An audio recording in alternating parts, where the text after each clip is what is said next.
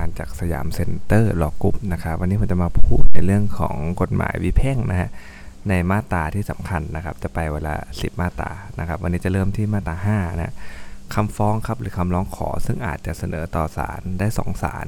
หรือมากกว่านั้นนะไม่ว่าจะเป็นเพราะภูมิลำเนาของบุคคลก็ดีบางทีคนหนึ่งเนี่ย เขามีภูมิลำเนาหลายที่นะไอ้ภูมิลำเนาบุคคลเนี่ยใช้เลือกใช้ในกรณีที่เป็นคนเดียวนะฟ้องคนเดียว แต่เขามีภูมิลำเนาหลายที่ก็ฟ้องได้2ศาลหรือมากกว่านั้นขึ้นไปฮะที่ต่างกับทรัพย์สินก็ดี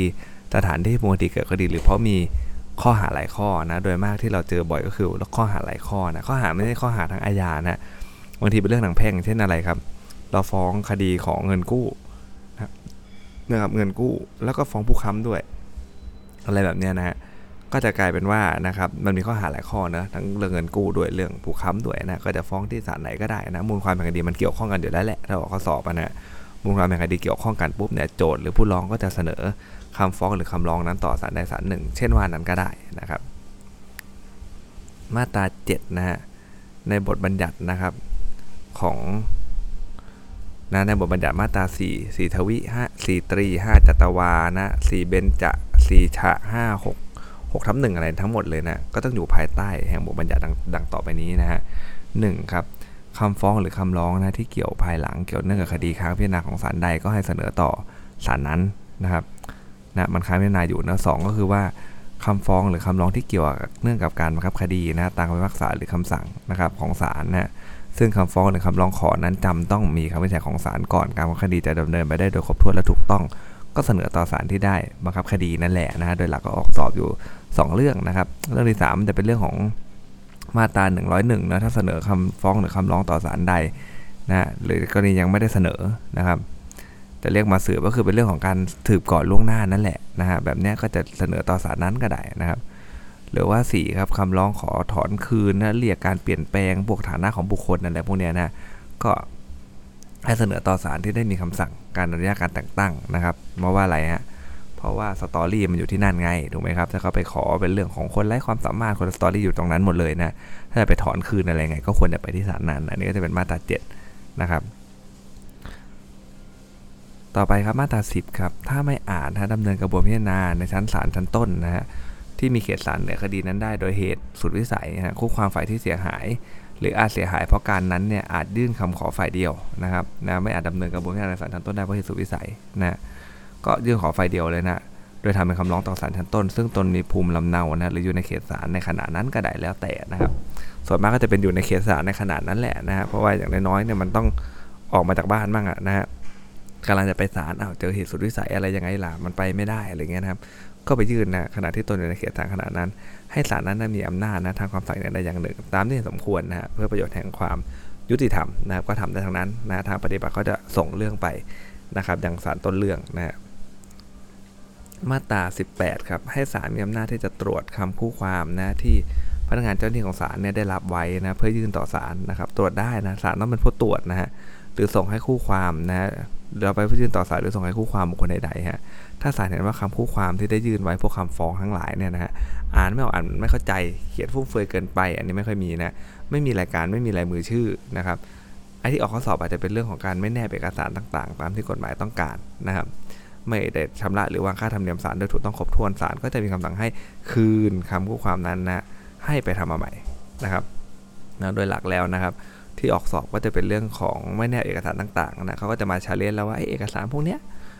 กฎหมายเขากำหนดไหมล่ะว่ามันต้องแนบเข้ามาด้วยถูกไหมฮะนะครับเรารู้ไหมว่าพวกใบหนังสือมอบหน้าเนี่ยต้องแนบเข้ามาหรือเปล่าอย่างเงี้ยนะครับนะ เรื่องการวางค่าธรรมเนียมนะศาลอยู่ดีๆ วางไม่ถูกศาลไปยกเลยอย่างนี้ได้ไหมอะไรเงี้ยนะก็จะมาถามเราประมาณเนี้ยนะคือถ้ามาตรา 18เนี่ยนะศาลจะต้องมีคำสั่งให้คืนคำพูดความไปทำมาใหม่ ให้แก้ไขเพิ่มเติม หรือชำระหรือวางค่าธรรมเนียมศาลให้ถูกต้องนะครับฐานจะยกไม่ได้เห็นไหมฮะโดยเฉพาะถ้าเกิดว่าค่าหรือค่าธรรมเนียมเนี่ยวางไม่ถูกต้องสั่งก็ต้องสั่งให้วางให้ถูกต้องก่อนนะครับนะมันก็จะเป็นค่าธรรมเนียมศาลแหละแน่นอนว่า ไม่เกี่ยวกับเรื่องค่าธรรมเนียมใช้แทนคู่ความอีกฝ่ายถูกไหมอันนั้นอะอุทธรณ์ไม่ชอบไม่รับได้เลย หลังๆแนวดีกาเริ่มเปลี่ยนนะแต่มีความชัดเจนเนี่ยผมมาบอกอีกทีหนึ่งนะครับไอ้เรื่องของค่าธรรมเนียมใช้แทนเนี่ยนะฮะนะก็ต้องเอามาวางนะฮะเอามาเอาเอกสารเข้ามาโปะใหม่นะในระยะเวลาที่มันถูกต้องซะนะครับ ถ้าไม่ทำล่ะศาลสั่งแล้วไม่ทำก็ให้ศาลสั่งไม่รับคำคู่ความอยู่ดีนะฮะจะไปยกไม่ได้เลยนะมาตรา18เนี่ยนะครับเป็นเรื่องที่จะไปยกฟ้องเขาไม่ได้นะถ้าศาลได้ว่า การมายื่นเนี่ยนะครับไม่ได้เป็นไปตามเงื่อนไขเลยโดยเฉพาะอย่างยิ่งฮะสิทธิ์ของคู่ความนั้นถูกจำกัดไว้โดยบทบัญญัติเรื่องเขตอำนาจศาลนะครับนะเรื่องเขตอำนาจศาลเนี่ยก็ให้ศาลมีคำสั่งไม่รับ หรือคืนคำคู่ความนั้นเนี่ยไปยื่นต่อศาลที่มีเขตอำนาจได้เลยนะครับนะถ้าไม่มีข้อขัดข้องดังกล่าวก็ให้จดคำแจ้งนะฮะแจ้งการละคำคู่ความนั้นไว้บนคำคู่ความนั้นเองนะฮะหรือที่อื่นก็ได้นะครับคำสั่งของศาลที่ไม่รับ หรือให้คืนคำคู่ความนะฮะตามมาตราเนี่ยก็ให้อุทธรณ์นะครับ ได้นะตามมาตรา 227 228 แล้วก็ 247 นะครับอุทธรณ์ได้ทันทีนั่นแหละเพราะว่าคดีมันจบไปเลยถูกไหมฮะมาตราต่อไปนะครับ เมื่อตัวของคู่ความนะได้เสนอคำขอหรือคำแถลงต่อศาลนะ ถ้าประมวลกฎหมายเนี้ยนะไม่ได้บัญญัติว่าคำขอหรือคำแถลงเนี่ยจะต้องทำเป็นคำร้องหรือเป็นหนังสือ ก็รับด้วยวาจาก็ได้นะ แต่ด้วยวาจาก็ตามเนี่ยศาลต้องจดข้อความนั้นลงในรายงานอยู่ดีนะครับ ส่วนอนุที่2นะฮะถ้าเกิดว่าไม่ได้บัญญัติว่าคำขอใดที่จะทำได้แต่ฝ่ายเดียวนะฮะก็ไม่ให้ศาลทำคำสั่งในเรื่องนั้นๆ โดยไม่ให้คู่ความอีกฝ่ายหนึ่งนะฮะหรือคู่ความอื่นเนี่ยมีโอกาสในการคัดค้านก่อนนะครับโดยหลักแล้วนะถ้าไม่ได้ทำได้ฝ่ายเดียวเนี่ยต้องรอฟังอีกฝ่ายก่อน ว่าเขาจะว่าไงเขาจะคัดค้านหรือไม่อย่างไรนะครับ โดยหลักแล้วก็ประมาณนี้นะฮะ ส่วนมาตรา23 ครับ เมื่อศาลเห็นสมควรนะฮะ หรือคู่ความฝ่ายที่เกี่ยวข้องเนี่ยได้ยื่นคำขอโดยทำเป็นคำร้องก็ให้ศาลเนี่ยมีอำนาจที่จะออกคำสั่งขยาย หรือย่นระยะเวลาตามที่กำหนดไว้ก็ได้นะครับนะ เพื่อให้หรือระยะเวลาเกี่ยวข้องกับการดำเนินเเกี่ยวกับด้วยวิแพ่งนะฮะเพื่อให้ดำเนินหรือไม่ดำเนินกระบวนการใด ๆ ก่อนสิ้นระยะเวลานั้นนะ แต่เว้นอ่อแต่การขยายหรือย่นระยะเวลาเช่นนี้ให้ทำได้ต่อเมื่อมีพฤติการพิเศษ และศาลได้มีคำสั่ง หรือคู่ความมีคำขอขึ้นมาก่อนสิ้นระยะเวลานั้น เว้นแต่กรณีที่มีเหตุสุวิสัยนะครับ โดยหลักแล้วนะนั้นมันต้องมีพฤติการพิเศษด้วยนะครับไอ้พฤติการพิเศษเนี่ยก็ต้องขอผู้งานต้องขอขยายไปก่อนที่มันจะขาดนั่นแหละนะถ้าขยายหลังขาดนะครับต้องกรณีที่มี เหตุสุดวิสัยนะฮะซึ่งกรณีมีเหตุสุดวิสัยตามมาตรา 23 เนี่ยยากมาก ๆ เลยนะที่มันจะเข้าได้นะครับ แทบจะไม่มีโอกาสเลยนะ เว้นแต่ว่าเว้นแต่ว่ามันจะเป็นเป็นอะไรที่มันค่อนข้างจะชัดเจนจริงๆนะครับ ว่ามันมันเหลือกำลังจริงๆแหละที่ทำให้เขาไม่สามารถที่จะมาขยายได้ภายในระยะเวลานะครับ ต่อไปมาตรา 24 นะเมื่อคู่เมื่อคู่ความฝ่ายใดนะยกปัญหาข้อกฎหมายขึ้นอ้าง ซึ่งถ้าได้วินิจฉัยให้เป็นคุณ แก่ฝ่ายนั้นต้องเป็นคุณนะ จะไม่ต้องมีการพิจารณาคดีต่อไปอีกนะครับ หรือไม่ต้องพิจารณาประเด็นสำคัญแห่งคดีบางข้อ หรือถึงแม้จะได้ดำเนินการพิจารณาประเด็นข้อสำคัญในคดี ก็จะไม่ได้ให้ความมันชัดขึ้นอีกแล้วนะฮะเมื่อศาลเห็นสมควรหรือว่าฝ่ายใดฝ่ายหนึ่งเนี่ยมีคำขอศาลเห็นสมควรเองก็ได้นะให้ศาลมีอำนาจที่จะมีคำสั่งให้มีผลว่าก่อนดำเนินการพิจารณาต่อไปเนี่ยศาลจะได้พิจารณาปัญหาข้อกฎหมาย เช่นว่านี้นะครับ แล้ววินิจฉัยชี้ขาดเบื้องต้นในปัญหานั้นนะฮะ เพราะถ้ามันเป็นคุณเป็นไงครับ ถ้ามันเป็นคุณเนี่ยนะฮะ มันก็จบเลยถูกไหมฮะ ถ้ามันเป็นคุณสมบัติจะจบเลย เช่น คดีขาดอายุความแล้วหรือไม่ ฟ้องเครือบคุมไหมอะไรเงี้ยใช่ไหมฮะ ผิดศาลหรือเปล่าอะไรเงี้ยนะ แน่นอนแล้วว่าฝ่ายที่ยกส่วนมากก็ต้องเป็นฝ่ายอะไรฮะ ก็อาจจะเป็นต้องเป็นฝ่ายจำเลย ถูกไหมครับ เครือบคุมไหมนะฮะเออฟ้องผิดศาลหรือเปล่านะขาดอายุความหรือเปล่า ถ้าเป็นคุณแสดงว่าอ่ามันขาดอายุความจริงนะฮะมันฟ้องผิดศาลจริง แบบนี้คดีมันก็จะจบไปเลยนะฮะถ้าศาลเห็นว่าคำวินิจฉัยชี้ขาดเช่นว่านี้ทำให้คดีเสร็จไปได้ทั้งเรื่องนะโดยเฉพาะแต่ประเด็นแห่งคดีบางข้อศาลจะวินิจฉัยชี้ขาดนะปัญหาที่กล่าว แล้วจะและพิพากษาเรื่องนั้นนะนะ แต่ประเด็นที่เกี่ยวข้องไปโดยคำพิพากษาคำสั่งฉบับเดียวกันก็ได้ และก็แน่นอนทางวรรคท้ายครับคำสั่งใดๆของศาลที่ได้ออกตามมาตรานี้ให้อุทธรณ์และฎีกาได้ ตามที่บัญญัติในในมาตรา 227 228 แล้วก็ 247 นะครับนะ เหมือนกันเลย มันก็มาตรา 18 เลยนะฮะ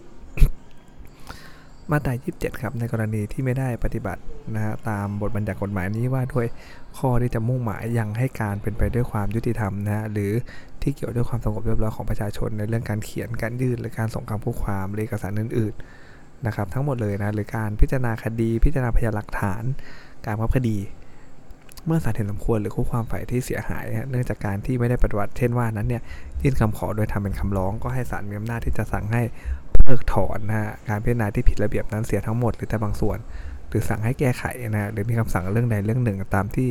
เห็นสมควรนะได้หมดเลยนะเพิกถอนก็ได้นะสั่งแก้ไขก็ได้ หรือว่าสั่งไงก็ได้นะตามที่เห็นสมควรเพราะมันเป็นการพิจารณาที่มันผิดระเบียบนะครับ ข้อเรื่องผิดระเบียบนั้นเนี่ยนะข้อค้านเรื่องผิดระเบียบนั้นเนี่ยคู่ความฝ่ายที่เสียหายเนี่ยอาจยกขึ้นกล่าวได้ ไม่ว่าเวลาใด ๆ ก่อนที่จะมีคำพิพากษาจริงๆหลังก็ได้นะครับ เพราะบางทีมันไปรู้หลังคำพิพากษาแล้ว แต่ทั้งนี้ทั้งนั้นไม่ว่าจะรู้ก่อนหรือหลังศาลพิพากษาก็ต้องไม่ช้ากว่า8วันนะนับ แต่วันที่คู่ความฝ่ายนั้นได้ทราบข้อความหรือพฤติการอันเป็นมูลแห่งข้ออ้างนั้น แต่ในคู่ความนั้นเนี่ยจะต้องไม่ได้ดำเนินการอันใดขึ้นใหม่นะฮะหลังจากทราบเรื่องผิดระเบียบและและก็ต้องไม่ได้ให้การสัตยาบันด้วยนะฮะเกี่ยวกับการผิดระเบียบนั้นๆนะครับที่เคยออกข้อสอบก็จะเป็นเรื่องอะไรฮะให้การสัตยาบันนะครับ นะถ้าเกิดสั่งศาลสั่งให้เพิกถอนกระบวนการผิดระเบียบใดๆนะอันไม่ใช่เรื่องที่คู่ความเขาละเลยไม่ดำเนินกระบวนการในเรื่องนั้นภายในระยะเวลาที่ศาลกำหนดไว้ เพียงเท่านี้ครับไม่ได้ตัดสิทธิ์ของคู่ความที่จะดำเนินการกระบวนการพิจารณาใหม่ๆนะให้ถูกต้องนะครับกระบวนการพิจารณาทำใหม่ให้ถูกต้องเนี่ยตามที่กฎหมายบังคับ มาตรา 39 ครับถ้าการที่จะชี้ขาดตัดสินคดีเรื่องใดที่ค้าง พิจารณาในศาลใดเนี่ยจำต้องอาศัยทั้งหมดหรือแต่บางส่วนนะซึ่งคำชี้ขาดตัดสินบางข้อ ที่ศาลนั้นเองหรือศาลอื่นจะต้องกระทำเสียก่อนนะครับหรือจำต้องให้พนักงานฝ่ายธุรการวิจัยชี้ขาดในข้อเช่นนั้นเสียก่อนนะถ้าปรากฏว่าการกระทำผิดเนี่ยนะครับเนี่ยสรุปก็คือว่าถ้าศาลเห็นว่าได้เลื่อนการพิจารณาไปจะทำให้ความยุติธรรมดำเนินด้วยดีนะ เมื่อศาลเห็นสมควร หรือเมื่อคู่ความฝ่ายที่นะครับเกี่ยวข้องร้องขอเนี่ยศาลจะมีคำสั่งให้เลื่อนการนั่งพิจารณาออกไปจนกว่าจะได้มีการพิพากษา หรือชี้ขาดในข้อนั้นๆ ก็ได้นะครับนะมาตรา 42 นะครับ มาตรา 42 น่าจะเป็นเรื่องคู่ความมรณะแหละนะฮะ ถ้าคู่ความฝ่ายใดฝ่ายหนึ่งนะในคดีที่ค้างพิจารณาในศาลใดเนี่ยได้มรณะก่อนศาลพิพากษาคดี แสดงว่ามันได้ทั้งศาลชั้นต้นอุทธรณ์ฎีกาเลยถูกไหมฮะ ได้มรณะเสียก่อนก็ให้ศาลเลื่อนการนั่งพิจารณาออกไปจนกว่าทายาทนะของผู้มรณะ หรือผู้จัดการทรัพย์มรดกของผู้มรณะเนี่ยหรือบุคคลอื่นใดที่ปกครองทรัพย์มรดกนะครับ ได้เข้ามาเป็นคู่ความแทนที่ผู้มรณะอาจจะมีคำขอเข้ามาเองนะหรือว่าโดยสารเขาหมายเรียกเข้ามาก็ได้ได้ 2 แบบเลยนะครับ ก็อยู่ที่ว่าคดีนั้นเนี่ยมันเข้ามาแล้วได้ประโยชน์หรือเสียประโยชน์นะถ้าเข้ามาได้ประโยชน์เขาก็จะขอเข้ามาเองนั่นแหละนะฮะถ้าเข้ามาแล้วเสียประโยชน์ก็ต้องรอศาลเรียกให้เข้ามา นะครับมันก็แล้วแต่นะเพราะมันเข้าเป็นทั้งโจทย์ทั้งจำเลยเลยถูกไหมนะครับคำขอเช่นว่านี้ต้องยื่นภายใน 1 ปีนะครับ นับแต่คู่ความนั้นเนี่ยมรณะนะวรรคสองก็บอกว่าถ้าไม่มีคำขอของบุคคลดังกล่าวมาแล้ว หรือไม่มีคำขอของคู่ความฝ่ายใดฝ่ายหนึ่ง ในระยะเวลาที่กำหนดไว้ก็ให้ศาลมีคำสั่งจำหน่ายคดีนะเรื่องนั้นเสียจากสารระบบความนะครับก็ให้ศาลเน้นคำสั่งในการจำหน่ายคดีเสียนะครับแต่ว่าแน่นอนแหละมันเป็นอะไรฮะดุลยพินิษครับศาลไม่ต้องจำหน่ายคดีก็ได้ นะศาลไม่จำเป็นต้องจำหน่ายคดีก็ได้เป็นดุลพินิษนะว่าจะจำหน่ายหรือไม่จำหน่ายนะครับ แต่โดยหลักแล้วที่เคยออกไปข้อสอบจะออกในแง่มุมที่ว่านะครับศาลไม่ทราบนะเพราะในคดีแพ่งเนี่ยเขาไม่ได้รีควายให้ต้องมาในวันเออฟังคำพิพากษาถูกไหมครับบางทีโจทย์อาจจะไม่มาก็ได้นะครับจำเลยมา หรือจำเลยมาโจทย์ไม่มาศาลก็อ่านได้นะ แต่ว่าความเป็นจริงแล้วเป็นนะตัวความเขามรณะแล้วตุยไปแล้วนะก่อนที่ศาลจะอ่านคำพิพากษา ถ้าศาลไม่รู้นะฮะไม่รู้เนี่ย มันก็จะไม่ใช่เรื่องการพิจารณาที่ผิดระเบียบนะครับ แต่ถ้าศาลรู้แล้วยังศาลยังอ่านอยู่แน่นอนแหละครับผิดระเบียบแน่เพราะว่ามาตรา 42 เขาบอกว่าต้องมีนะครับคู่ความแทนที่ผู้ความที่ผู้มรณะเนี่ยเข้ามาก่อนนะครับตามมาตรา 43นะวันนี้ก็จะมีประเด็นที่น่าสนใจอยู่ประมาณนี้นะครับ เดี๋ยวพรุ่งนี้ผมจะมาต่อให้ในมาตราที่ 43 นะครับสำหรับวันนี้สวัสดีครับ